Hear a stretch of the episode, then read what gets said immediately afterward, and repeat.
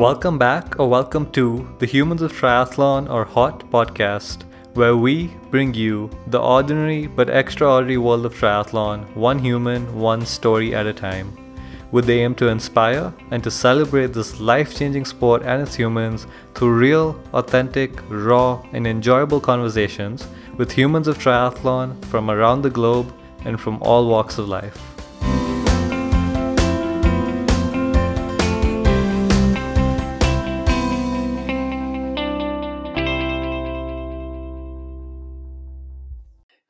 Hello, humans of triathlon. Welcome to another fantastic episode of our hot podcast. Here we are again hijacking the headquarters. This is Charles Honk speaking, and I have the the beautiful and awesome Sheila Treleaven uh, from Grimsby, Ontario, Canada, with me as well. and uh, we have, as usual, a fantastic, out of this world guest. All right. So we can all identify with the person whose career has led them down the path of inactivity and an unhealthy lifestyle. I myself often picture the person as a gentleman in his mid 50s, carrying around an extra 20 or 30 pounds of extra weight, maybe still smoking, you know, he's got a coffee in his hand.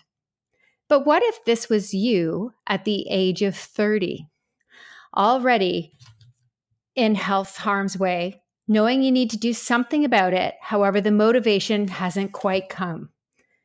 The inspiration to care for oneself can come in many places and in many ways. And today's guest, whose uncle was a sufferer from Parkinson's disease, unable to swim, bike, run himself, watched the Ironman with our guests on TV, the World Championships, and said, that would be fun. This was the motivation our guest needed to get started to take care of his health.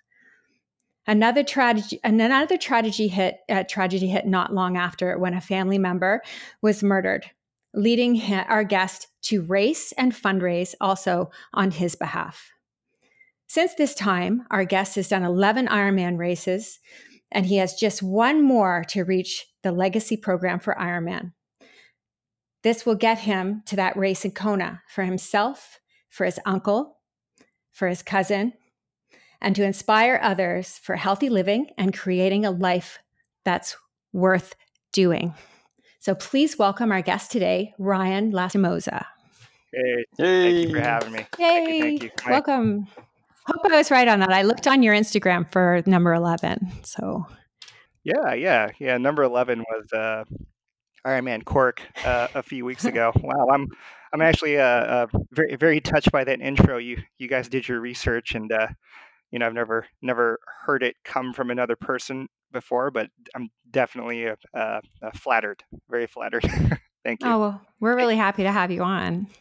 Yeah, yeah. Thanks for having me too. Like w- when you guys approached me, I was like, "Whoa, okay, yeah. These these guys are awesome. I love I love humans of, of triathlon." So uh, thank you. Yeah, I, I, great great to be here. Great to be here. You guys are awesome people, and uh, yeah, thanks for having me. Oh, it's it's it's, uh, it's an honor to have you here, and uh, very glad to tell uh, all these stories of all the athletes that we've had so far. And uh, and I think yours is also an amazing one, and definitely super, super worthy of being told. So thank you for coming. And here we are to tell, to start with a tale. So as we usually do, Ryan, um, we take, you know, the typical DeLorean with Dr. Uh, Emmett Brown. We go back in time, you know, and we say, let's go back to the, I'm not sure if it's 1985, like in the movie, or a little bit before or after, but it's just, uh, let's go to your childhood, no, and sort of understand who Ryan is, where does he come from, how did he live as a child, and then take us from there. Oh, we're going way back. Yeah. Mm-hmm. um. Well, uh, I uh, grew up in a uh, Filipino American home in San Diego. Uh, my mom is, uh, or she was in the medical industry. My dad, uh, he was in the Navy. They they divorced when I was seven, and um, mm. yeah, you know, when I was seven years old, I I, I didn't know what was happening. Um, you know, there was there was a lot of anger there. There was a lot of uncertainty. You know, luckily I had a lot of family members around me to, you know, take me under their wing uh, and you know show me uh, you know the the right way to do things. But I also made a lot of mistakes as a kid. Um, you know, I was I was subjected to a lot of a lot of bullying, racism, which in turn, you know, put me in a position where I became a bully. You know, I was uh, getting into a lot of trouble. Uh, I got into I got into, into trouble with the uh, the police when I was a when I was a kid, and uh, yeah, you know, all throughout growing up, um, I always had art. I always had had art. I I would draw, like whenever things got too heavy for me, or there was too much drama at home, or I was getting picked on, or I was getting bullied, or whatever. Like I would I would always retreat back to to my art, and my art could have been anything ranging from uh, you know drawing robots. Uh, you know, I grew up watching um, you know Indiana Jones, Back to the Future, Star Wars, Star Trek, like you know, really into sci-fi video games. So I had I had an escape, and that escape, uh, you know, gave me it gave me the the ability to create something. It it gave me the ability to be to truly be myself when I was by myself, and it it gave me the ability to to create something on my own.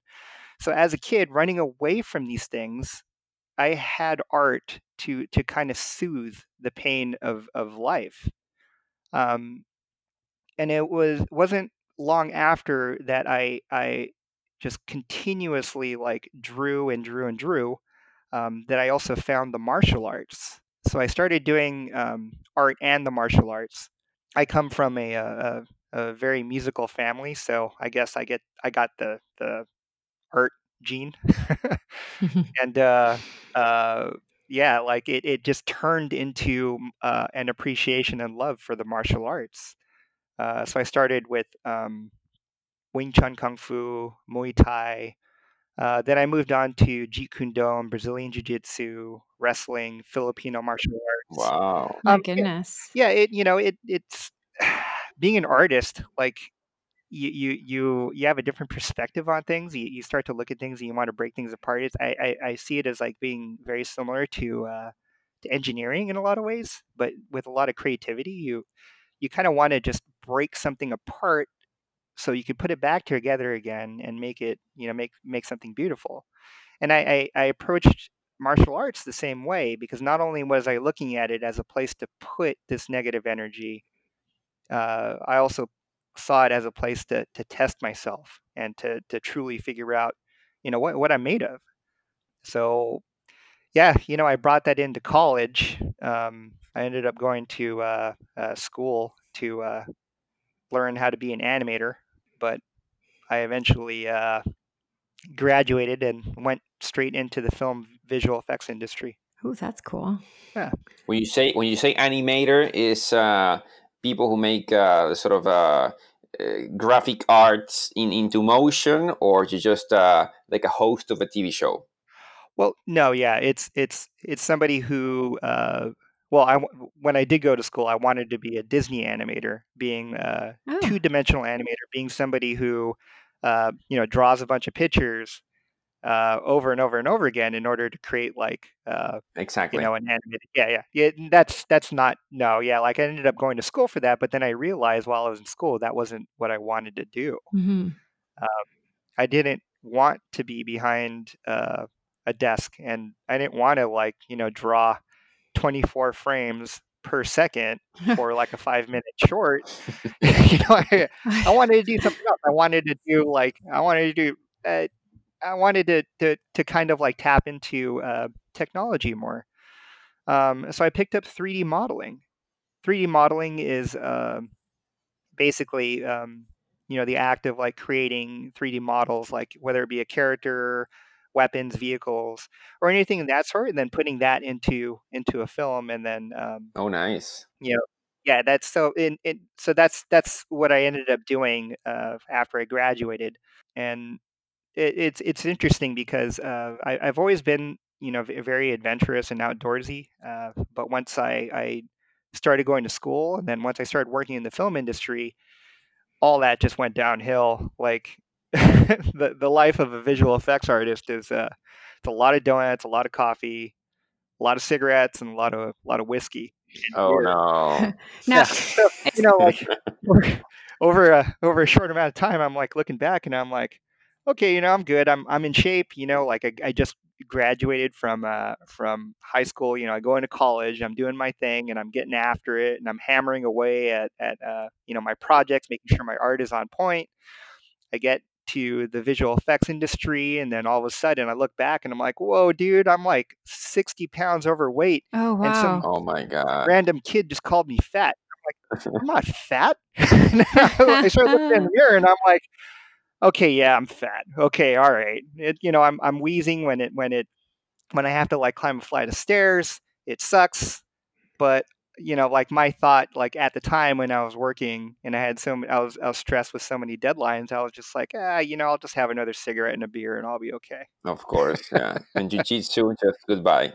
Yeah. So that industry lends itself to like because you have such long hours. Is that why it kind of lends itself to those those habits or Oh yeah, yeah. Um, yeah. uh, in in the visual, I was in the visual effects field uh, back in the early 2000s. Um, I worked on uh, a lot of bad movies, but I also worked on a lot of good ones too. So you've probably seen some of my work.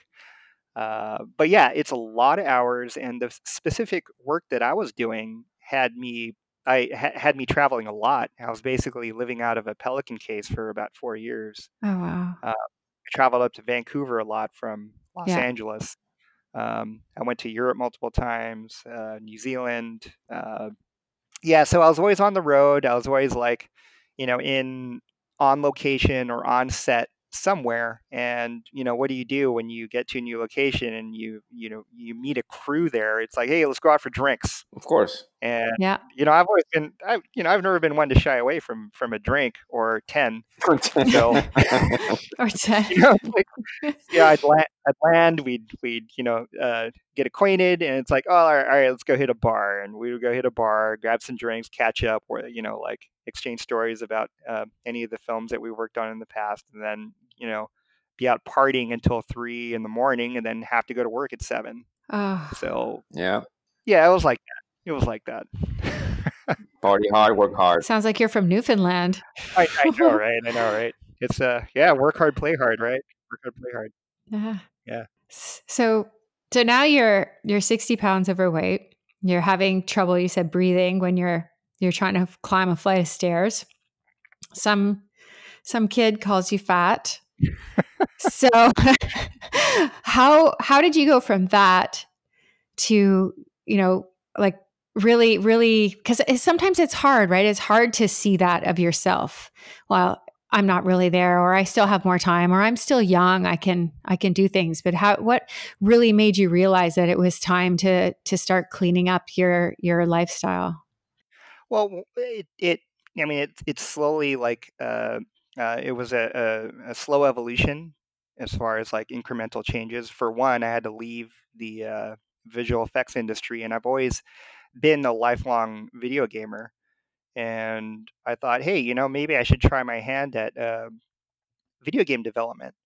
So uh, one thing I did was I, I changed careers. Um, instead of doing film, um, I went right into a uh, a very high profile job. Uh, you know, working on uh, Call of Duty: Modern Warfare. Nice. okay Um, and yeah, like you know, straight out of the film industry, I cold called the company Infinity Ward, and uh, uh, yeah, yeah, I just I, I I didn't think I was going to get the job, and I ended up getting the job, and I realized, whoa, you know, it, work isn't about working, you know, 12, 13, 14 hour shifts. I mean, it, we're still busy working there, but what I realized when I made that career change, I realized that uh, yeah, if I if I maximize my time and the time was much more efficient, and the culture there was so much more open, and you know, uh, there was like a lot of work life balance there.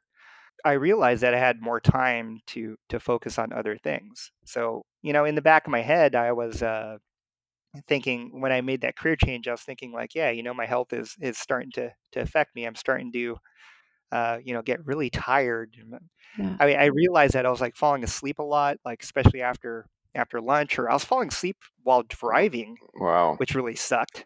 oh that's awful that's very scary yeah Oh, it was very scary. I was like, dude, am I am I narcoleptic? So, um, you know, after after you know having like a, a, steady work schedule, uh, not having to uh, be on location or on set so much, um, I got a sleep study done, and the sleep study determined that I had severe obstructive sleep apnea. Ooh. So, uh, if you know, for those who don't know, um, uh, sleep apnea is basically when you stop breathing when you sleep, Yeah. and it's either due to fatty tissue or it's due to uh, if it's centralized, that means your nervous system is basically basically saying, "Hey, dude, stop breathing." Um, for me, it was uh, obstructive. So, you know, the tissue, my tonsils, my uvula, the fatty tissue around my neck, um, basically put me in an apnea attack where I, I I would just stop breathing for like a minute or two minutes at a time. And I would have these attacks throughout the night. Um, this, the results of the sleep study basically said that um, uh, I would have an attack like every two, three minutes or so. Oh my God. And yeah, it, it was it was That's shocking. scary. It, it was scary. Yeah, like I was the the results basically said that um, uh, at 30 years of age, I was in the red line for a heart attack and a stroke and me uh, smoking heavily, drinking heavily, uh, you know, being out of shape, not even like going to the gym or, um, you know, going to like the MMA studio or training or anything of that sort. I, I, I was like, yeah, okay, I have to do something about it. So I elected to get um, a procedure done, which they uh, remove your tonsils, your adenoids, and your uvula and they basically go in and you know clear out all that tissue Oh God. Wow. yeah yeah which which which uh before that like for about six months i was on a, uh, a bipap machine hmm um, i don't know i don't know if you guys are familiar with a cpap and what a bipap does like a No. uh, a cpap machine is yeah a cpap machine is basically a, a, it's a mask that you put on when you sleep and it's a, uh, s- a one-way directional air pressure to to help you breathe. So when you have an apnea attack, it'll basically force air through it, so you start breathing again. Um, I was on a BiPAP, and this thing basically breathed for me. It was like both um, pressures. It was like negative and positive. So it basically breathed for me while I was sleeping.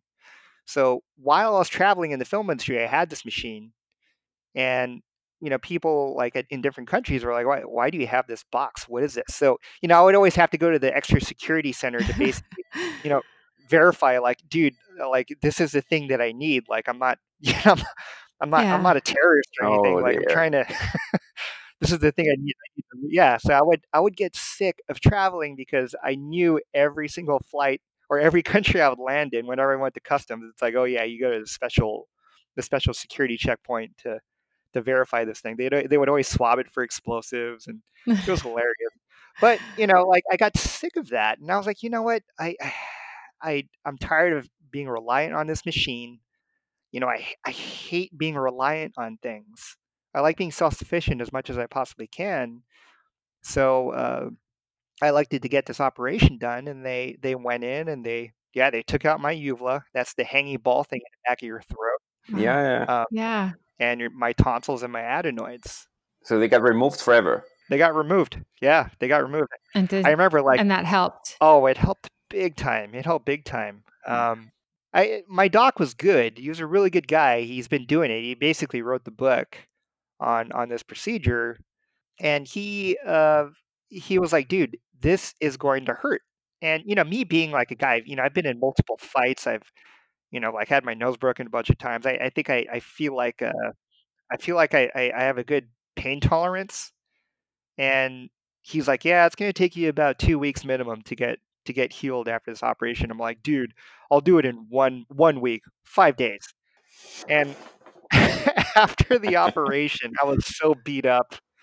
Um, I, I woke up. I remember I woke up and I was like, Doc, Doc, I want to see my tonsils and my uvula before before you incinerate them. I just want to see them one last time. and I remember Did they show them to you? yeah, he, he showed them to me, and I was like, dude, like that was in my throat. Yeah, it was it was crazy. But anyway, uh, I uh, yeah, they they they they put me on on painkillers, um, and you know, me being this tough guy, I was just, uh, just completely floored. I was bedridden. Um, I was like on the couch just watching Netflix for hours at a time. I was on painkillers. I hated it. It was horrible. I mean, the pain from this operation, you know, it felt like uh, it felt like strep throat times 20. But you know how like with strep throat or sore throat, you can kind of it kind of goes away after a while. Like this was just consistent pain. And it looked like a grenade went off in the back of my throat. I mean, they went in and took out tissue. So, you know, I was on Vicodin. Um, I was like gargling lidocaine. The good thing about it was for this whole time, I was I was eating ice cream, and I love ice cream. So that was the good part. It was like I can eat I could eat all the ice cream I could I could stomach. Um, but after getting this operation of like just being on an ice cream diet, I ended up dropping like 20 pounds. In order to heal faster from this operation, my doctor also prescribed um, weight loss. Uh, so uh, I before the operation, I, I, picked up a road bike and I started cycling. I also come, you know, I come from a MMA and a wrestling background, so whenever I would ride, I would, you know, double up on different layers. So I would try to sweat it out as much as I possibly could. I went to the sauna. Uh, I was going back into training. I went to uh, the Inosanto Academy over here in Marina del Rey, and I was training there for a while. And I ended up like dropping 25 pounds um, before the operation so I could heal faster. Um, and then when I got to the operation and I, I was on this, this strict ice cream regimen, ice cream and painkiller regimen, I ended up dropping an additional 20 pounds. And Wow. Uh, it's very what, interesting it, how you can drop uh, weight by eating ice cream. No, it's just very counterintuitive, but hey. I know, right? like I think, I think because I had so much excess excess weight, it it just uh, I, I think it did put me to like it, it put me in a position where um, I was just basically like you know utilizing all the energy that I had to heal. Um, so I think that that helped. But the, you know going through this going through this this recovery um, it gave me it gave me a taste of what it's like to be bedridden. And i couldn't help but think like there are people in this world where they live their whole lives like this. And they're subjugated and they're it's it's it's almost imprisonment to a point where they they this is how they have to live and i i couldn't help but think about my uncle, my uncle who who had Parkinson's disease, my uncle Rudy. I couldn't help but think about him like, hey, you know, this this is what he has to live through. His brain is there, his mind is still working, but he can't get up and do something about it. It's yeah, it's it's it's horrible. It's horrible just being being in that state. Mm. So, talk to us more about your uncle Rudy and how you guys you know, you talked, you mentioned how you were watching Ironman together. So tell us a little bit more more about Uncle Rudy and how it led you to this sport. Yeah, my Uncle Rudy. Um, in a lot of ways, he uh, he was a or he is the father figure in my life. Um, he was a hard worker. Came from the Philippines in the uh, early '80s. I have uh, seven aunts and uncles on my mom's side, and he's the, the eldest uncle. So all of them, uh, you know, kind of have like these attributes that have like built my personality. And Uncle Rudy was like the uh, uh, patriarch of the family. Um, he was the one that uh, you know would would teach me about um, you know hard work, about uh, the value of things, the value of uh, putting your effort towards things. Also, you know, he was he he was very religious too, uh, and that I think uh, influenced uh, my my spirituality. I'm not I'm not a religious person, but I I I feel like I'm I, I approach things from you know a lot of a, a, a spiritual aspect. So yeah, you know, he he was the uh, one of the main positive influences in my life and he came he was diagnosed with uh, parkinson's disease uh, in the late 90s mm. and you know this figure in my life, this guy that I always look up to, that I admired and respected. You know, I I, I saw him slowly wither, and you know, I saw him, uh, you know, slowly move from from walking to shuffling to uh, being confined to a wheelchair, and yeah, we were we were together in the summer in the winter of uh, uh, 2009. I was still recovering from this operation, and uh, yeah, he was uh, sitting with me on the couch, and he was on his meds as well, and you know we're just catching up talking, and we turned the TV on, and yeah, we, you know, I was I was hopped up on Vicodin. he was he was on his meds, and you know we turned the TV on, and uh, I remember I remember this clearly because when I turned the TV on, everyone was off drinking because we were at a, a family Christmas party. They're all having fun, singing songs, and we were on our medication. We turned the TV on, and yeah, the Ironman uh, World Championship broadcast came on, and yeah, we sat through it and watched it. And I'm like thinking in my head, man, I was like, these these guys are crazy. Like this this is dumb. Like why would anybody want to do this? And it's hot, and it's like and they have to wear like stupid tights and i'm like why would anybody want to do this that's that's just insane you know and and then my uncle my uncle just mentioned he's like okay that looks like fun and i'm like wait you know i you know i, I guess i guess it might have been the vicodin talking or whatever but i was i was sitting there like processing what i just heard from my uncle and yeah you know just as he mentioned earlier about that intro he you know, he said something and I processed it and I thought, he will never be able to do anything like this ever. And when I am healed up, I can. I totally can do something like this. And I started I started thinking like, you know, it doesn't have to be an Ironman. It doesn't have to be like this crazy insane event in Hawaii. I was like, you know what? And I told my uncle like a, a, a few days later, I'm like, hey uncle, I'm gonna I'm to do a triathlon. So I signed up for a uh, small local sprint triathlon out here, the Pasadena Tri. And yeah, he he was just over the moon. He was like, "Oh, that's," he was like, "That's awesome. Like, you know, I'm proud of you. Like, uh, you know, let me know how you do." And you know, I I trained for it. I learned how to swim, did the race, and and I ended up getting like I I think I ended up getting within the top 10 in my age group and I was like, "Whoa, okay." Like my my goal was to not be last. And I ended up like doing pretty well and I thought like, "Okay, this is this is a whole lot of fun." And I think that was immediately when I got when I got hooked to the sport. Mm. How long ago was this? That was uh, I started training like at the end of 2009. That's when I had my uh, operation, and then the race was in two like March of 2010. So I'm coming up on like 10 years in this sport pretty soon. Wow. Okay, a veteran.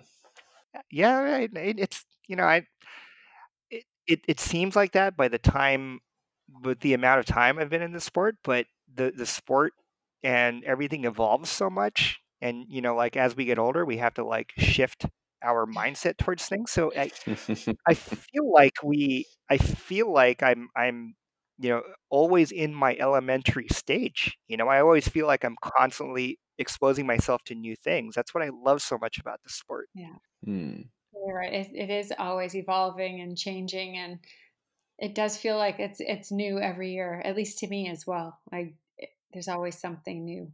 Oh, totally. Everything yeah. from the equipment, from the uh, the nutrition, from all the science that have, that has come back from the last forty years of this yeah. sport. Um, and you know, like just the mentality and like the mind games that you have to play in order to get to the finish line. Like that stuff is always constantly evolving. Yeah, and you.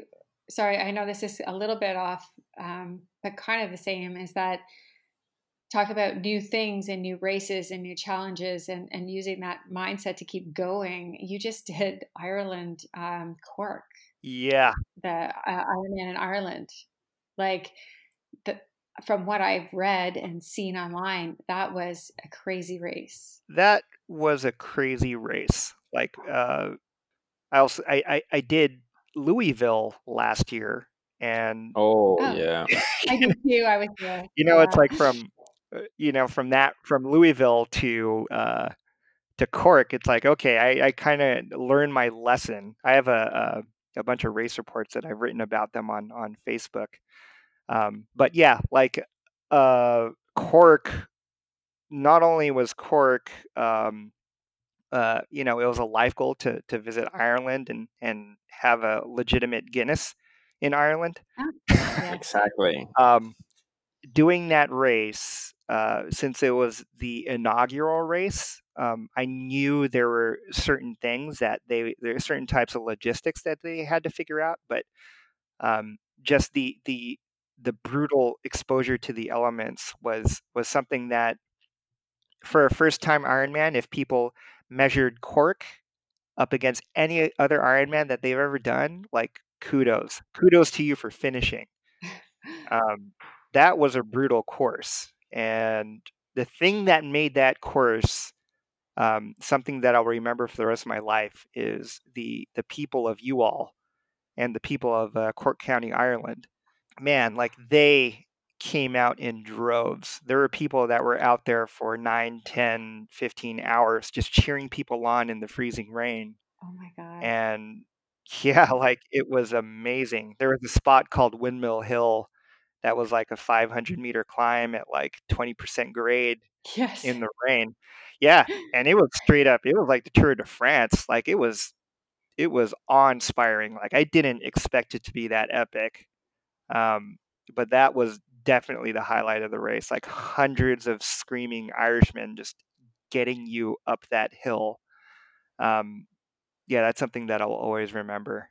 Wow, thank you. That no, that's amazing because just watching the race reports, watching the the pro guys walk like or jog their bikes up that twenty one uh, percent grade hill, and Oh, yeah. hop on and and knowing how hard it is, and I think the fans, um, the people that come out and cheer, the volunteers, are what get people to come back to the race, even if the weather is terrible or the course Oh, is hard. big time. Oh, Yeah. big time. Yeah, yeah. I, I ended up like you know we're we're we're talking before we started recording about crashing. I ended up uh, Yeah. uh, crashing at mile forty four Oh, on the bike. Yeah, like uh, I yeah I I had had my uh, carbon wheels, and in in the rain, yeah, you, you- they're just not as effective. yeah. Yeah, I was on full lock uh, on a downhill, and uh, you know they they had a lot of good signage, but I just wasn't stopping, and I was coming in way too hot on a turn, Oh no. and you know I thought I thought I caught the turn. I'm like, oh, I remember thinking in my head, I was like, I I got this, and then the next thing I know, like the bike is out from underneath me, and I instinctively like tucked into a ball and landed on my side. I landed on my elbow and my head and Oh. my the left side of my hand, and then I skidded and I skidded into a, a crowd of spectators. and Oh the first thing I did, I was like, I, I got up and I'm, I looked at my bike. I'm like, hey, is my bike okay? I just I started looking at it, and then then and then I remember like I immediately got up and I, I you know maybe I should I should have lay there for a little bit, but I immediately got up and started checking myself to see if anything was broken. So you know like um, you know, first aid training, like first responder training, like they tell you uh, yeah. you know check your you know check your core first and then check your extremities and um, you know i was able to operate my brakes uh, I, I checked the areas where i had road rash and there was luckily there wasn't any like fat or bone visible Oh, so that was a good yeah. Yeah. I was like, oh, I'm, I'm good. And then Yeah. uh, I remember like when, when one of the uh, uh, race officials was like, was like, are you, you're all right, mate? You're all right. And I was like, I think so. I think so. And he's like, do you need a paramedic? And I'm like, I don't think so. And he's like, are you sure? And I, I remember I was like, uh, let me check, let me check. And he's like, well, do you want a Guinness? and I was like, yeah. I was like, yeah, do I? And yeah, that, that caught me off guard, but it, it was hilarious. But uh, yeah, like you know, he was he was helping me with uh, uh, making sure that my bike was okay. He's checking my brakes for me. Um, and I remember, I, I I remember I was I was like, man, that really sucked. Like that was just a big hit. That was a big hit to me mentally. Uh, yeah. yeah, like the le- my left side was was in pain, but it was a big hit to me mentally. And I remember when I got I got back on my bike. Um, like the spectators that were there, there were about maybe like 30 or 40 people there. Um, yeah, they just started going off, like just started clapping, yelling. They're like, "Go, go, get at it! Go, get after it!" Um, their whole thing over there was, "Well done, well done, lad!" Like, "Well done." And when I got my bike, I was like, "Oh, that's how it feels like when when a soccer player like gets injured and stands back up, or you know somebody gets wheeled off of the football field. Like, oh, that's what it feels like." I remember thinking that.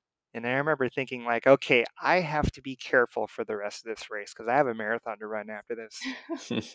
Oh.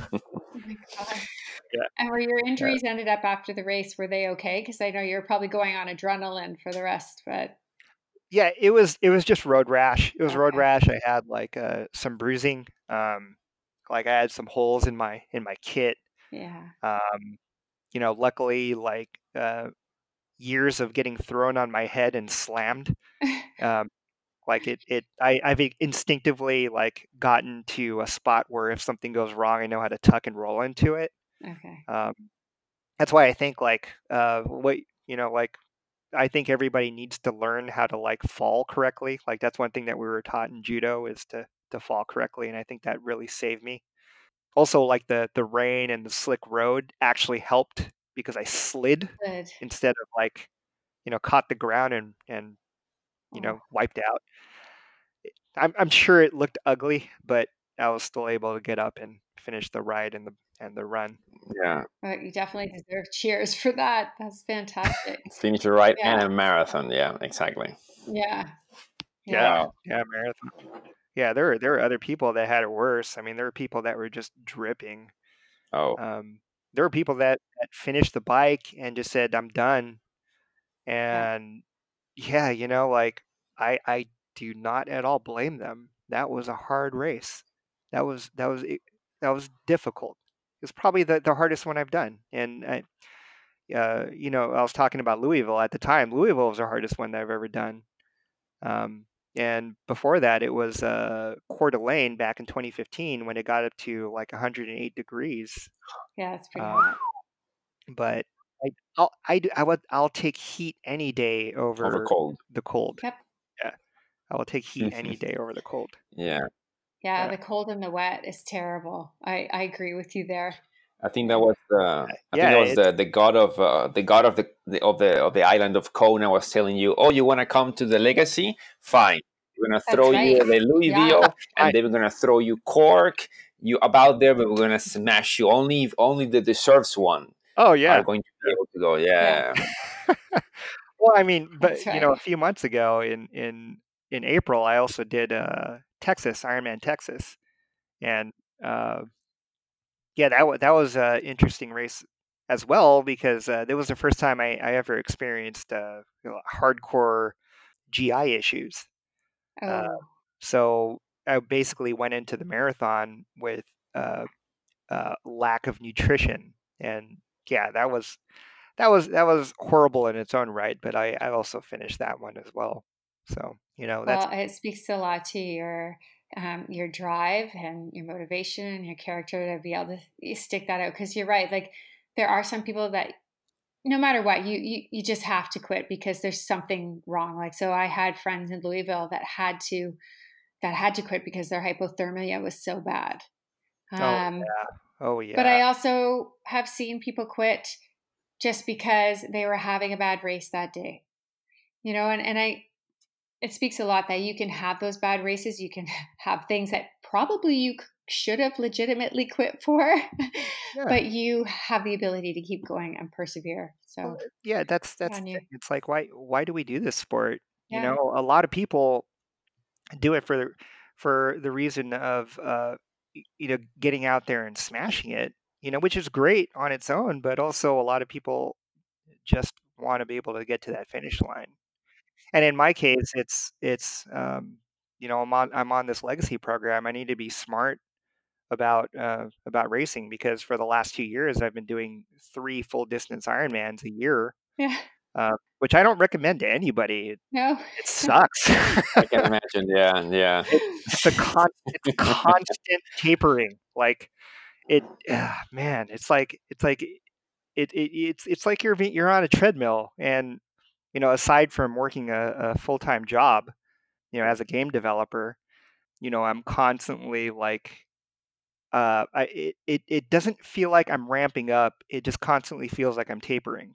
Mm. And there's a lot of a mental component that comes along with that because it's it's not like hey you're going through these blocks of you're hitting this power or you're hitting this pace on the run and then you go to your week of recovery then you start it over again on on you know a higher level with your ftp and your run and blah blah blah no this is more like race recover and then hold and then get back at it again yeah, yeah. It's, it's confusing. It's very confusing, but man, like yeah, and, and I mean, life happens, right? So you need to go to work, and then you need to take your holidays off. So it's difficult to sort of have that structure, the typical like uh, uh, base build, and da, da, da. It's just a constant stream of, uh, yeah, like you say, you're on a treadmill that doesn't uh, that you cannot stop. Pretty much. Yeah. I mean, I, I do two full Ironmans a year, and and for me, it's even crazy. Yeah.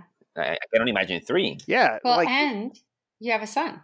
Yeah. Yeah. Right? A family. So how do you balance all of that? Very carefully. Um, I, I, usually I have to I have to wake up. Yeah, I have, I have a, a soon to be four year old Enzo.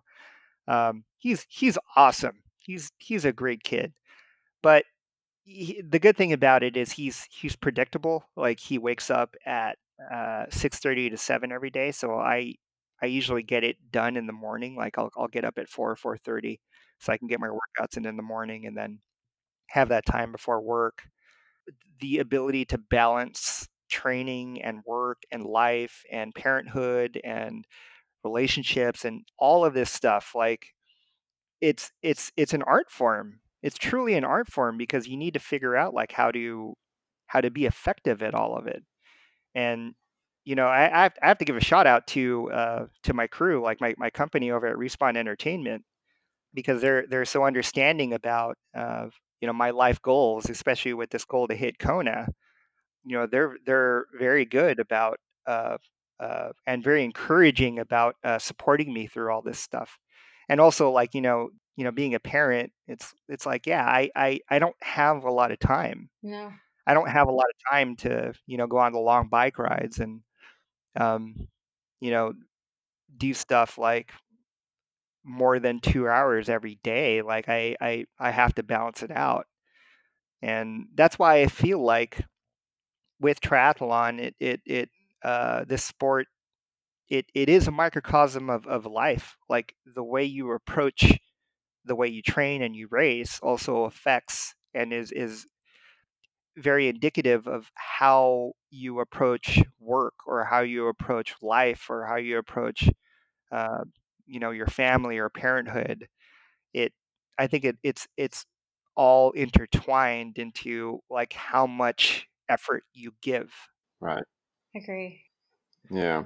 and if if one thing is is lacking then you have to kind of think like what am i doing why is that thing like stuttering or why is that thing failing why is that thing like you know falling short you know what am i doing am i excelling at something Mhm. else that's pulling time away from that thing then it's kind of like okay you know maybe my run sucks because i went too hard on the bike you know like maybe my nutrition sucks on the bike so that's why my run isn't isn't Right. feeling great or I'm, I'm i'm feeling great on the run you know i'm like it's it's mile mile 6 and i'm smashing it and maybe it's because like you know you were a little bit smarter on the bike and you dialed back mm-hmm. to zone 2 instead of keeping up with with the the cat 3 cyclists you know it's it's always a balance game and i think this sport is is it isn't it isn't a solution to any of our problems but it it's a tool to aid us into getting to where we want to be Mm. That makes a lot of sense. oh yeah Yeah. Yeah. Yeah. Yeah. Especially, I, I get it too. Uh, you know, I, with the kids and sport and work and all of those things, you really have to look and say, okay, am I falling off somewhere? What do I need to do to bring everything up so that it's, you know, it's all reasonable? Yeah. And if I spend too much time on this one, then that means I'm probably neglecting something badly over here. so Oh, it's just absolutely. that balance for sure. Yeah. Yeah, it's that it's that balance. Finding that balance, it's you know, like as as I as I spoke earlier about like, you know, like my my background in art and in the martial arts, um, you know, it's the martial arts and art, a lot of it has to do with balance. You know, you can't go too heavy on one thing and expect another thing to like, you know, be be as equal to that that particular component. hmm That balance is an art form. That balance requires a little bit of creativity. But most of all, like that balance in life, like you can't achieve that balance by yourself. No. Mm. You know, that's that's what's beautiful about the sport is that you you you can't balance uh, any of this stuff all by yourself. You have to have your friends, your family, your crew. You have to have support. Yep. And I wouldn't have been able to to get to where I'm at, like get to 11 going on 12 full distance Ironmans, if it wasn't for the people around me that that care about me and the people that I care about too. Very true. Yeah, Yeah, it's very it's very important. And I bet you like, you know, your wife and your your son must be very uh you know, they're very supportive. Do they come and cheer? Do they do you do vacations with your son or how does that work with you guys yeah, yeah. Like- I do. For sports? Like the triathlon. Sorry, the tri- does the triathlon become a vacation or is that kind of your place you go? Well, it, yeah, it, turn, it turns into a racecation. Um, Yes. un- well, you know, unfortunately, uh, you know, uh, I'm, I'm I'm actually going through a divorce. oh, I'm sorry to hear that. It, you know, you know, it's for the better. Um, it and it's just something that um, you know I've I've realized in life. It's you know we uh, people tend to grow apart, and you know I I I feel like I I tried as much as I possibly could to to work through things and to to fix it. Um, but I had to realize that hey, like I can't fix everything, and No. uh, you know the last three years of my life, I mean, I I was exposed to uh, a lot of things that have been trying me and testing me. Like my my uncle, my uncle Rudy passed away. He passed away in uh, hmm in uh, 2017. Um, you know, around then, that's around the same time where uh, my my ex-wife and I we separated. Um, you know, I've been going through uh, a custody battle. Uh, things have eased up now, um, and things have have gotten to a level of normalcy where uh, it isn't as hard as before. Uh, but p- part part of the main reason of of why I, I wanted to hit this goal of getting to Kona was because um, I was in a position where I was like, okay, you know, everything around me is crashing. Everything around me is coming down hard. Like, what what am I going to do about it? Am I going to sit around and am I am I going to let this win? Um, no, no. I I had to do something about it. And uh, you know, uh, my my uncle being in the state that he was, you know, before he passed away, um, I just I had to hit that goal. I, I was like, you know what, Uncle Rudy, I'm going to go for Kona and I have to get there soon because his health was degrading. And I, I, I just made the decision. I'm like, you know what, I, I have to, I have to get there faster. So instead of doing one or two races a year, I decided to bump it up and do three. Wow. Yeah. Yeah. So yeah, you Mm. know, like that's, that's the thing with life. It, it, you know, it, it, it, you just have to find the balance with everything you know and you can only do your best and if the your best is 50% of what you're capable of then you can always look back and say hey i did my best even if your best is 20 or 30% of what you're capable of if you're still doing your best what you're what you're absolutely positively capped out at what you're capable of doing you can't look back and say i didn't do everything i could. And this is what's become so much more important to me. It's uh, you know time with my son it's uh, being there for the people around me like my family and my friends um, it's being the best version of myself.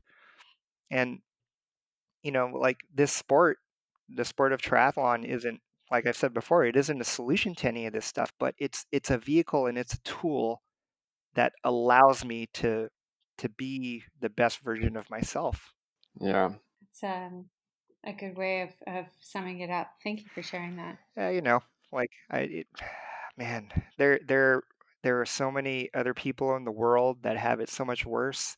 Yes. You know, and it's like if if I can turn this into something that gets people to think differently about their lives and about the things that they're faced with, then that's that makes me that that makes me feel enlightened. That makes that makes my heart feel pure because there's so much pain in this world like dude, it's it's all a choice for for us to uh, what we do with it.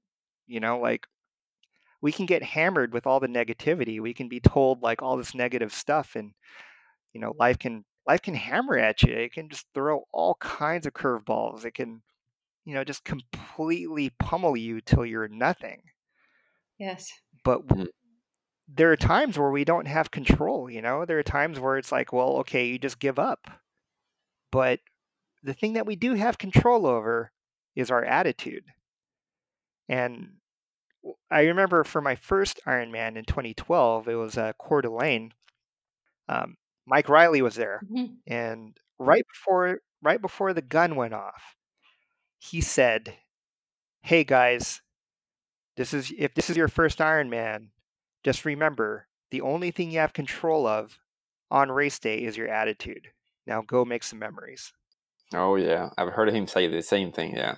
dude yeah i ran into him uh i ran into him uh, at uh, cork this year and i was like hey dude you said this thing a few years ago and i'm sure you've said he said it multiple times before but dude his impact on thousands and thousands of people from that particular quote like look what something as powerful as positivity look look what that thing has gotten people to do like i mean look what it's gotten me to do. Um, and it's yeah it's it's it's a powerful thing when you when you look at it that way I know. Exactly. Yeah. And you have overcome, like, you've had some things that could totally bring you down and keep you down or keep you, maybe even put you back to where you were having donuts and cigarettes and drinking 10 drinks instead of one. oh yeah. Um, oh yeah for, for sure. you, you know you just let us know about the divorce you know uh, you know the the the passing of your uncle rudy who's very important to you. And you know you also have the foundation that your your family has set up and that you're racing for. And it was a um, a- a horrible death of a family member there as well. So i'm not sure if you can share a little bit of information about your foundation that you race for too yeah today. yeah um so my cousin uh aj uh yeah um he was uh murdered in 2010 um it was a uh yeah that was that was a hard year um you know i i i you know saw i i knew him since since he was a newborn all the way up until you know he he passed away um you know i changed his diapers i babysat what babysat him uh you know i saw him grow up into a man and then you know and in in a fit of violence he was in the wrong place in the wrong time and yeah he ended up getting shot over it. Um yeah the the murderers were apprehended and uh yeah my family and my family and i um we established a, a 501c3 that's the eris elijah pugal foundation uh so my uncle don and my auntie mayette they're the ones that um you know did all the the heavy heavy lifting to get this this foundation uh, up and running Yeah. um, but yeah it's in the honor of my my cousin who was very much so into the arts and he was a he was also a practicing martial artist and the the objective for this this foundation is to uh, you know give grants to um, high school students uh, for college preferably like in under underprivileged uh, communities um, to assist them with uh, pursuing careers in the arts and entertainment and in music so uh, yeah you know racing for this for this foundation has been uh, has been great. You know, we've been able to to raise a lot of a lot of uh, money for you know some of these kids that are that are getting into college. That's awesome. So you know, it's it's it just comes back to like you know what do we do like what what do we race for or you know what gets us up in the morning you know when you have the simple uh, objective of like just dropping some weight and getting healthy that's one thing but when you have something behind it like an objective or when you have something bigger than yourself that you have to fight for yeah. then then then it's on. Then it's like okay like it's not just about me. It's about something else now. And there is so much raw power behind that. It is because sometimes when it's just about yourself it's easier to say i'm just going to give up it's just it's just about you know oh it's a little bit of health or whatever i'm fine or whatever this but if you have something else and someone else to fight for oftentimes we seem to push ourselves harder and, and go that extra mile for them. Yeah. You know do that foundation yeah. do those things for them. it's a level of accountability you know that that Yeah. that accountability when you're accountable for somebody else when you're accountable for something else and if that cause is huge if it's something that's bigger than yourself then you know that in turn that that allows you to to put in that same amount of effort or even more effort than you thought you were capable of doing Indeed. But um, have you watched the movie The Avengers, Ryan? oh yeah yeah that was Yeah. Yeah. So have you watched the latest ones? yeah endgame for sure I actually saw it All right. saw it right before uh, texas iron man All right. Yeah. There you go. So um, you know that you have the this character Thanos, Yeah. right? Yeah. Who's uh, searching for the these Infinity Stones, yeah right right? So he needs to have these five stones so he can snap his fingers and everything like goes bye bye. Yeah, yeah, Right. yeah. So right now, I think you are Thanos, but you have you have like like two gloves with twelve holes on them, but you only have eleven in Iron Man stones. Right. So the question is, have you signed up already to get your twelfth Infinity Stone? yeah yeah i have Yeah.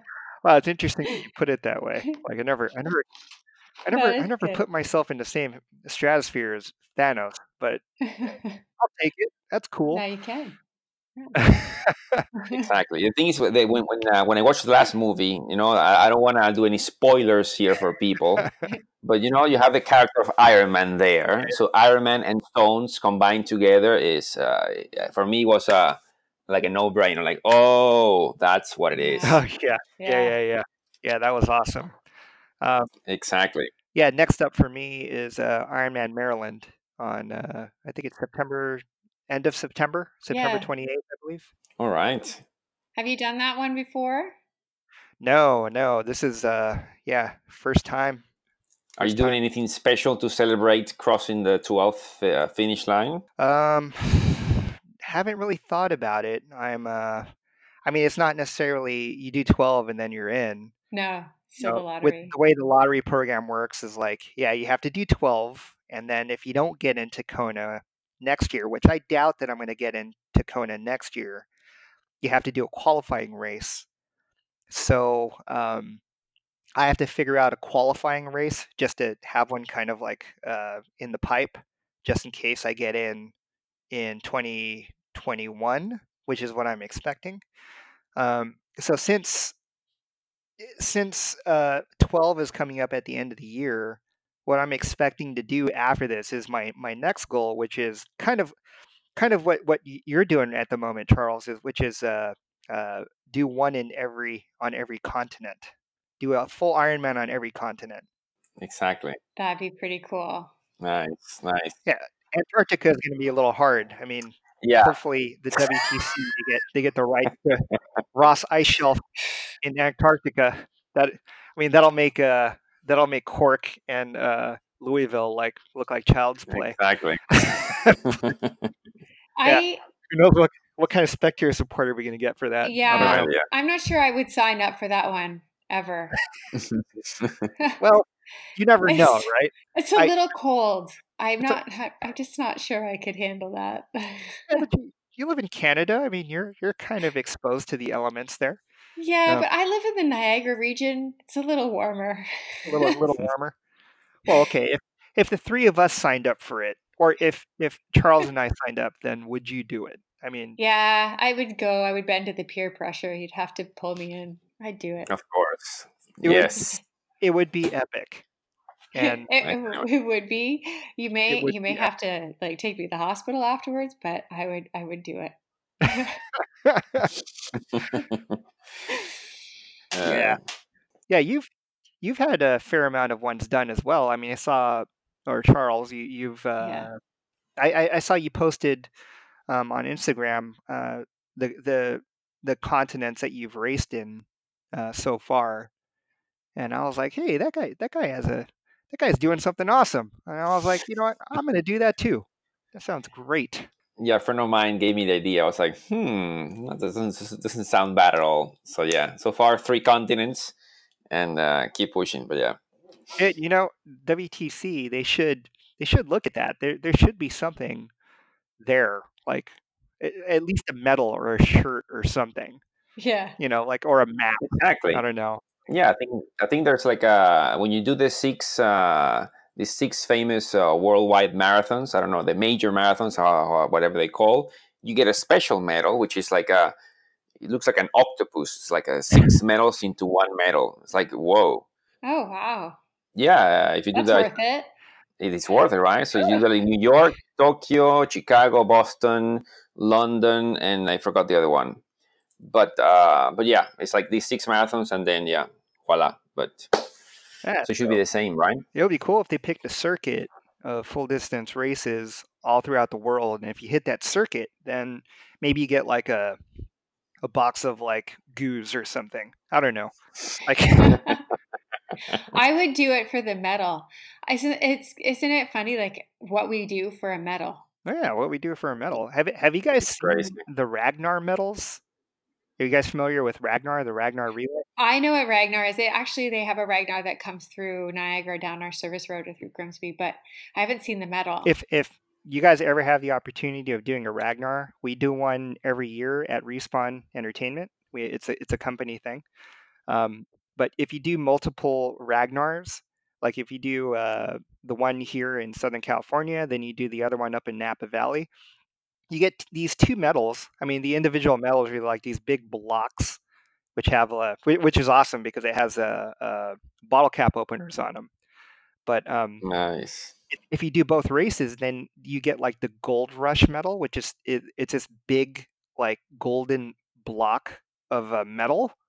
Oh. And yeah, and then I saw like this year I did I did SoCal with with uh, uh, my coworkers, and I saw this guy who was basically wearing like a a plate about the size of like a large laptop on his chest, and I went over and I'm like, dude, dude, what is that? He's like, uh, I I think he did something like he did every single Ragnar in one year, like all over wow. the U.S. because it's it's it's mostly in the U.S. Um, and I was like, "Damn, dude, you deserve that medal." And it's like, yeah, the things that we do for for medals like that was he's was basically wearing wearing a plate around his around his neck. It was insane. Very interesting. Yeah, I know it. It is. It's true that that is that would be pretty cool to have. I think I'd have that that framed. if I had that, or, that would be that would be cool. It is true. It. We do a lot for medals and T-shirts medals and t-shirts. So it's, it's yeah. a piece of, of, of cloth and, and, and a piece of metal that is not even gold. It's just like the the, the, the cheapest piece of metal ever. I love yeah. it i know. Yeah.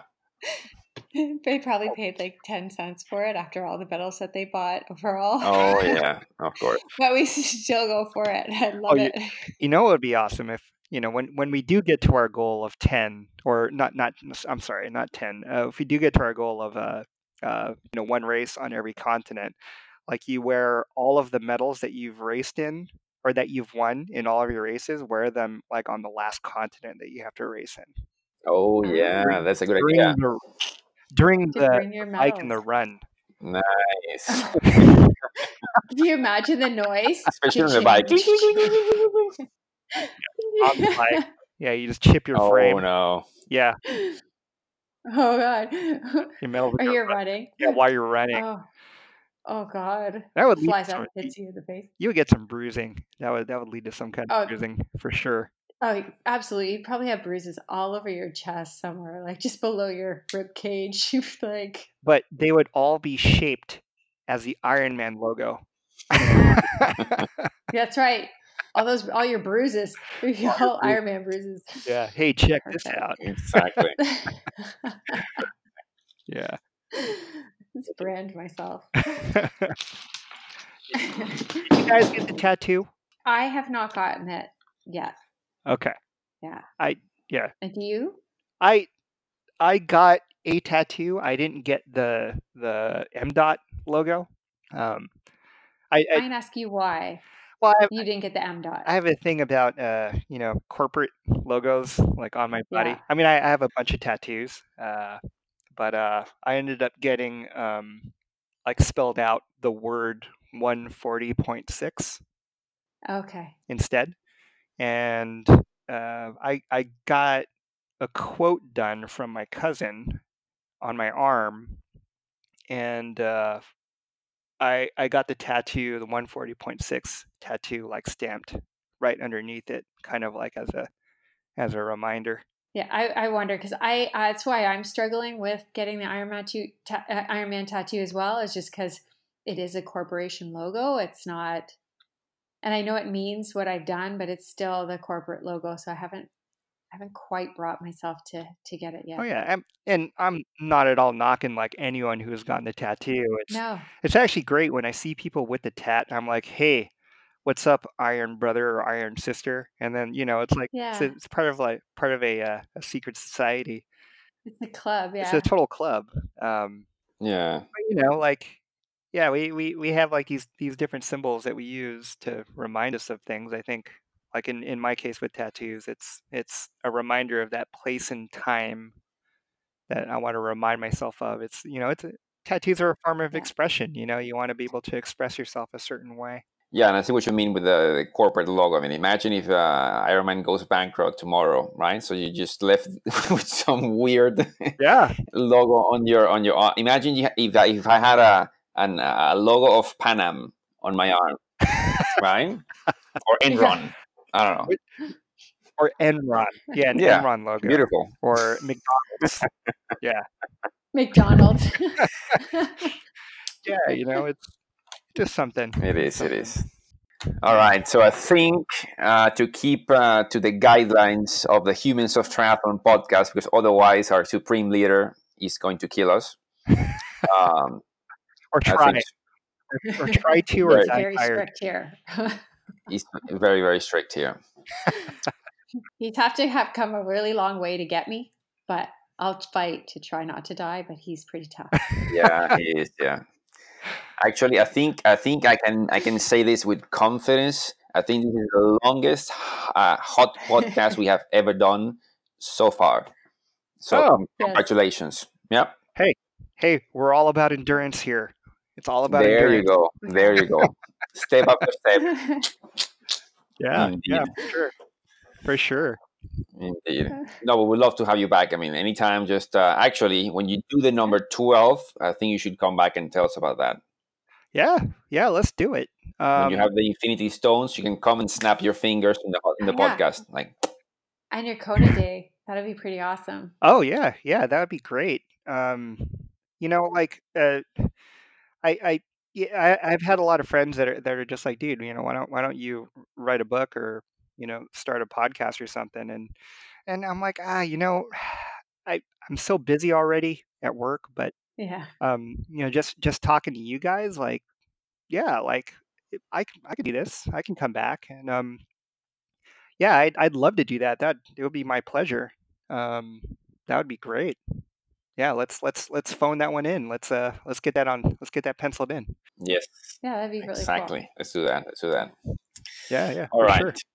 So now we're going to throw at you the typical questions. Like you said, very structured, nothing to worry about. We're not going to do anything crazy here. It's just the typical, the same four questions that we do to every single uh, hot podcast guest here. Okay. So no no politics, no religion, no sports, right? No, that's forbidden. forbidden. No. Wait, sports. Well, no politics and no religion, but we already talked about Yeah, yeah, sports. So yeah, no, no teams. Yeah, there's no, no mention like Yankees or Boston Red Sox. Nothing like that. No, no, no, no, no. no. or the women's FIFA World Cup. Oh yeah, that one. no, true. not at. Yeah, I've heard about it. Yeah. Yeah. Mm. Well, anyway, let's let's go. Let's go. All right, let's go. Number one. Okay. What message would you want people listening to this take away from your story? Hmm. Interesting. Uh, I would say life's short. Live it up. Life's short. Live it up, and always do your best. All right, concise and powerful. I like it. That's perfect. Yeah. Yeah. All right. Are there any people and or brands that you would like to give a shout out to today? Oh man. Yeah. Okay. Let me let me try to condense this one. Um, first okay, off- it's the Oscars. You have a time limit. it's the Oscars. um, yeah, like uh, my awesome girlfriend Kristen. You know, she's been there for me for quite some time now, and she's very supportive. Uh, my coach and my team at Fortius Racing. Um, you know, Gerardo has been my coach uh, for the past seven years now, and he's gotten me Oh wow. to the finish line um, of 10 Ironmans uh, and multiple other types of ultra marathons and 70.3s and all these other races. Yeah, it's it's he's he's been invaluable to to my success because I'm not the smartest person and you if you want to succeed at something you you resort to uh, asking help from people that are much smarter than you you are. So uh, yeah, Gerardo's been been amazing. Um, yeah, my my team at uh, uh, Respawn Entertainment. Um, I don't know if you guys are familiar with the video game world, but we just shipped the game uh, Apex Legends back in uh, February, and then we're releasing another game in in uh, when is that? I think it's in it's in November. Jedi. Yeah, we're we're releasing a game called uh, Jedi Fallen Order. So that's coming out, and uh, yeah, they've been an amazing crew. I've been with that with this company for for nine years now, um, and as I stated before, they've been very supportive with uh, my endeavors outside of uh, work. Let's see what else. Yeah, like uh, felt bikes, Canyon bikes. I just picked up a Canyon. Amazing, amazing bike uh, as far as brands go, I mean, God, there are so many brands. Like it's it's really hard to mention. I mean, I'm looking at my my Normatec boots right now. I'll give a shout out to uh, Normatec. Yeah, Fair enough. definitely mandatory. Um, yeah, the the the teams over at Roka and at Rapha, you know, they're doing a lot of a lot of good stuff. Um, Roka, yeah, I wear a lot of their their gear. Hoka, Hoka One One. I mean, they've got some amazing Yeah. shoes. I've yeah, I just picked up the new uh, Carbon X's, and you know, I've been running in I saw that. yeah, like I've been running in the the Yeah. Clifton Clifton fives recently, and I think they came out with the sixes. And I, I generally have a, a, a, a well, I have a wider foot, and generally when I when I try shoes on, they're they're a little tight. Um, so I, I usually pick up the uh, Clifton five wides, and I do uh, the marathon in those. But uh, I picked up the Carbon X's, the new Hoka shoe, and uh, yeah, those are amazing. I actually did a long run in them today, and they feel great. Um, Tailwind, Tailwind Nutrition has been uh, a staple in in my hydration. They've been great on the bike. Uh, I, I love the way their their stuff doesn't lead to GI issues. Um, yeah, they're they're a great product. Love them. Uh, base performance, Matt Miller and you know his crew. Like, yeah, when I I remember uh, uh, it was like when he was first starting his company, he uh, he was posted up at Ironman Arizona and he was just handing out salt. And I remember it was like one of the fastest. Uh, well, it was actually my the my Ironman PR. Um, I was uh, uh, struggling a little bit on the run, and I remember he came by and he's like, "Hey, dude, do you need some salt?" And I was like, I, I think I think I do. And I had I was taking pills at the time. He's like, no, no, you don't need those pills. Do you try this? And he explained it to me, and I I took some, and then that picked me back up. And now seeing like uh, uh, base performance, uh, you know, from where they were originally when they they first started to where they're at now, it's that's that's awesome. Like I I just love seeing like people in this sport and in life just get after it and succeed. Like it just, you know, it makes it makes my heart feel full. You know, when I see things like that happen. Um, yeah, I, I mean, that's that's it. I mean, I, I I could keep going on, and I don't. That I think that's my mom. My mom's been awesome. Very important. Yeah. Good. You never forget your mother. Yeah. They're most important. My mom's been great. She's been uh, yeah the the the best grandma to my little boy Enzo. Um, you know, he calls her uh, Num Num. Uh, so, yeah, she, she's been very supportive and great. And you know, to Enzo, Enzo's been my, you know, he's been my, he's my dude. He's my my little motivator. Hmm. So yeah, yeah. that's it. That's my that's my Oscar speech. Very nice. Yeah, I think you you have the advantage that we don't play the background music to kick you out here. Yes. So yeah, so it's all right. It's all right.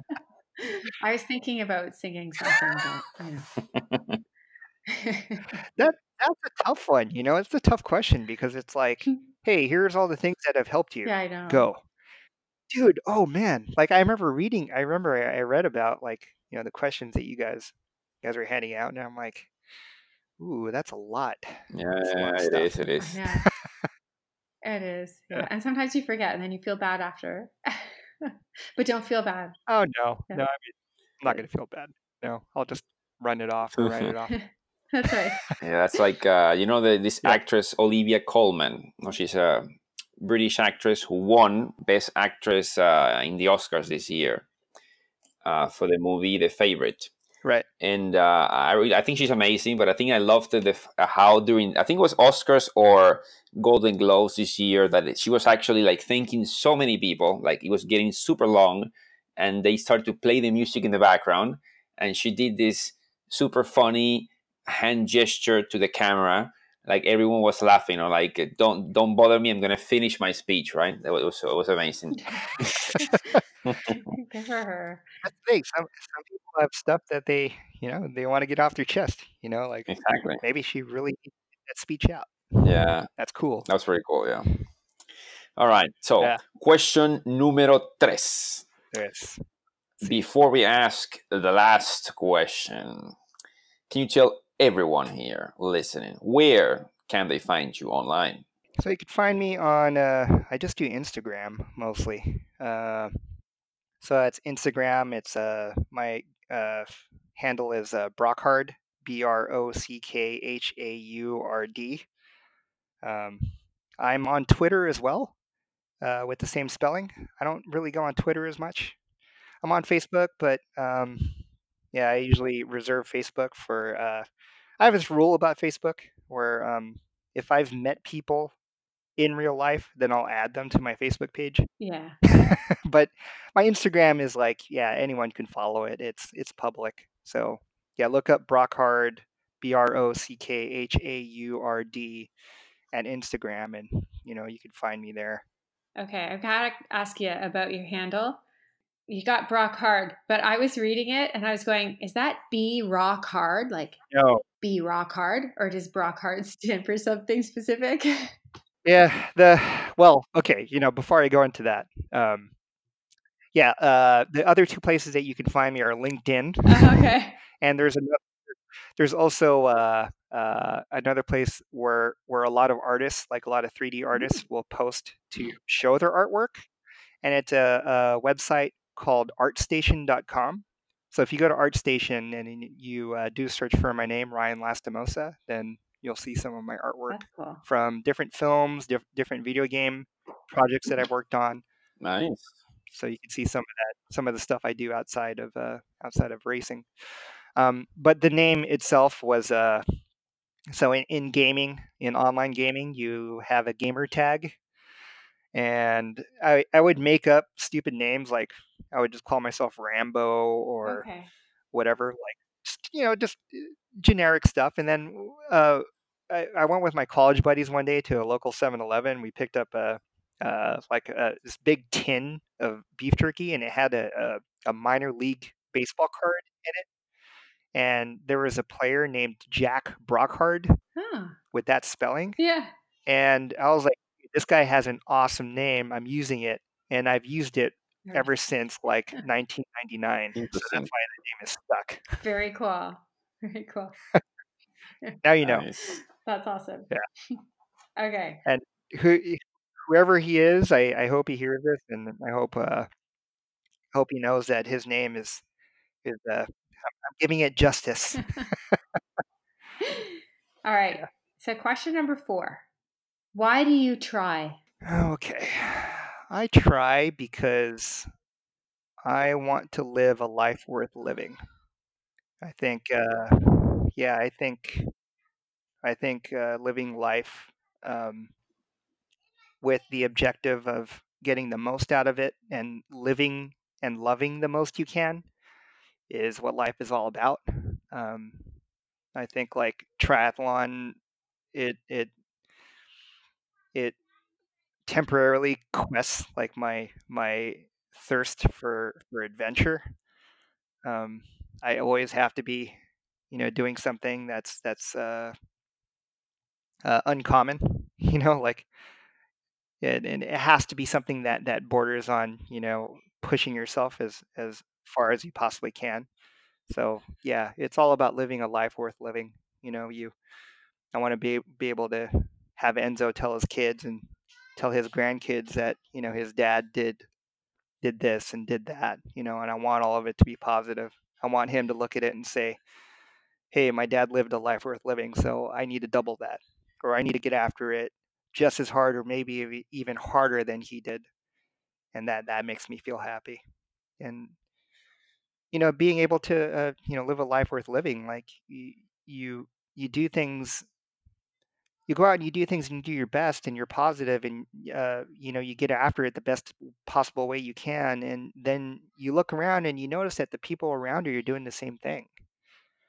It's inspiring you know i'm only here because uh, you know there's there have been so many positive influences in my life that have uh, motivated me to do the things that i that i've done and it's only because there are people that are just absolutely insanely epic with the things that they do whether it be their professional lives or endurance or you know through the MMA world or anything you know there are people that that that just smash it they just get after it and then they are so open and willing to share how they did it like I I've always I've always believed in paying it forward and those are the people that make me want to live a life worth living Wow. Well, thank you. Thank you so much for for sharing that with us today. And um, you're incredibly inspiring to listen to. And uh, I'm looking forward to following you and watching you and having you come back and and hear more about uh, what's going on with you and your legacy uh, Ironman and your Kona trip when you get to go. Yeah, yeah. Uh, God, I'm yeah. Thank you, thank you so much for having me. Like it's it's been great talking to you guys and actually finally meeting you guys. Yeah, I'll shoot you a, a follow over as well on on Instagram. Yeah, like uh, another thing I'd like to add too is I had uh, you know a couple of friends. They were like, "Dude, your your posts have have done this for me, or your posts have gotten me past this one thing, or." made me get out and go for a run or made me go out and go for a ride and they're like thank you and I, you know I, I i'm i'm grateful for the fact that like I, if i can share a little slice of my life with people and it can motivate people to do something positive with their lives like that that makes me feel great. Um, but i'm i'm just mostly doing it as like a it's it's it's a diary for my son. You know i want i want enzo to know that he can look back and you know see these things i'm sharing with the world and say oh that's that's who my dad was or is. You know i want him to know like that you don't have to let the hard things win like life is hard but it doesn't mean that we have to be soft about it you know, we could still open up and, uh, you know, approach things from a place of love and, you know, get through it. We don't have to let like we don't have to let the bad the bad guys win. Exactly. Yeah. Indeed. Yeah. Thank you so much, Brian. It's been uh, it's been amazing. Actually, it's been uh, well, it's been officially an hour and a half podcast, which is uh, Yeah. but it hasn't. Uh, I haven't felt it. You know, it's like we're so so fun and inspiring to talk to you. Like um, it's just like, oh wow, it's really, is it really like nine o'clock here, like nine fifteen? Wow. Hey, Yeah. thank you guys for accommodating to my schedule. I mean, you know, we're all busy. We all have our lives. I'm I'm grateful that you guys actually, you know, chose me to be on this. I feel I feel honored to to be able to be uh, you know, part of this this group. And what you guys are doing is is absolutely amazing. Going through your guys' posts and seeing seeing everybody's stories of how they how they persevere and how they uh, just their their lives from everything from something like a a small way of getting in shape or to doing it for different foundations or funds or you know trying to be a pro or you know all these people's stories in humans of triathlon are so inspiring like it's this is this is why this sport is so amazing. It's because it's it reveals the human element. It reveals that that you know as humans we're we're always going to try to be better and i love it. It's great. And what you guys are doing like you guys are are are executing that whenever you guys make a post so thank you guys for all this work that you guys have done it's it's super inspiring Thank you very much. Yeah. I think it's uh, Swapnil is the one who deserves all the all the credit from the brand and everything that uh, that it does. I mean, he has built this from scratch, and it's uh, it's amazing, definitely. So yeah, Oh, kudos to him. yeah yeah for sure and we'll we'll all race in antarctica pretty soon right That's wtc right. get on that Yeah. Oh, yeah. Summer. yeah in yeah summer in antarctica Indeed. yeah All right. So uh, thank you very much, listeners, for staying all the way. If you have stayed all the way until the end of this uh, podcast, thank you very much. And uh, we hope to come back next week with uh, more amazing stories of humans of triathlon. And uh, like the good old Looney Tunes used to say, that's all, folks. Hello, and we're back with the Triple C C Cube Community Comments with Charles. Finally, your hot podcast reviews revealed to the world. So this week we have the following: Humans of triathlon, they are just like us. The hot podcast shows that the sport of triathlon is a truly global phenomenon, and that the experiences we have as athletes are simultaneously universal and highly personal. Tales of hardship turn to triumph, passion fueling performance, and how the sport transforms lives are the tune of the day in each episode. It is incredibly authentic, and while not raising the bar in production values, the hosts use technology to span three continents, 12 time zones, and bring on guests from around the world to have completely genuine conversations about the sport we all love. I highly recommend giving it a listen, especially if you follow anyone on Tri Instagram. So thank you very much for this review. This comes from uh, Martin Bout, who is an American uh, Dutch triathlete, and you can find him on Instagram on uh, Torque Dork. He's also raising funds for a very important charity as he is attempting to run Ironman Florida later this year. So, guys, remember, please send us rev- your reviews. Did you like something? Did you miss something? Anything you want to point out? Next week, we could share your review here. And yes, we are on Facebook, on Instagram, on Strava, on our website, humansoftriathlon.com, Apple Podcasts, and iTunes. And until next week, hasta la vista, baby. Thanks for listening, everyone. Thanks for being a part of this Humans of Triathlon community. Hope you're enjoying the show and the other content. Make sure to join us again next week here on the Hot Podcast, where we'll bring you another amazing guest and story from this ordinary but extra extraordinary world of triathlon. Until then, everyone, keep trying.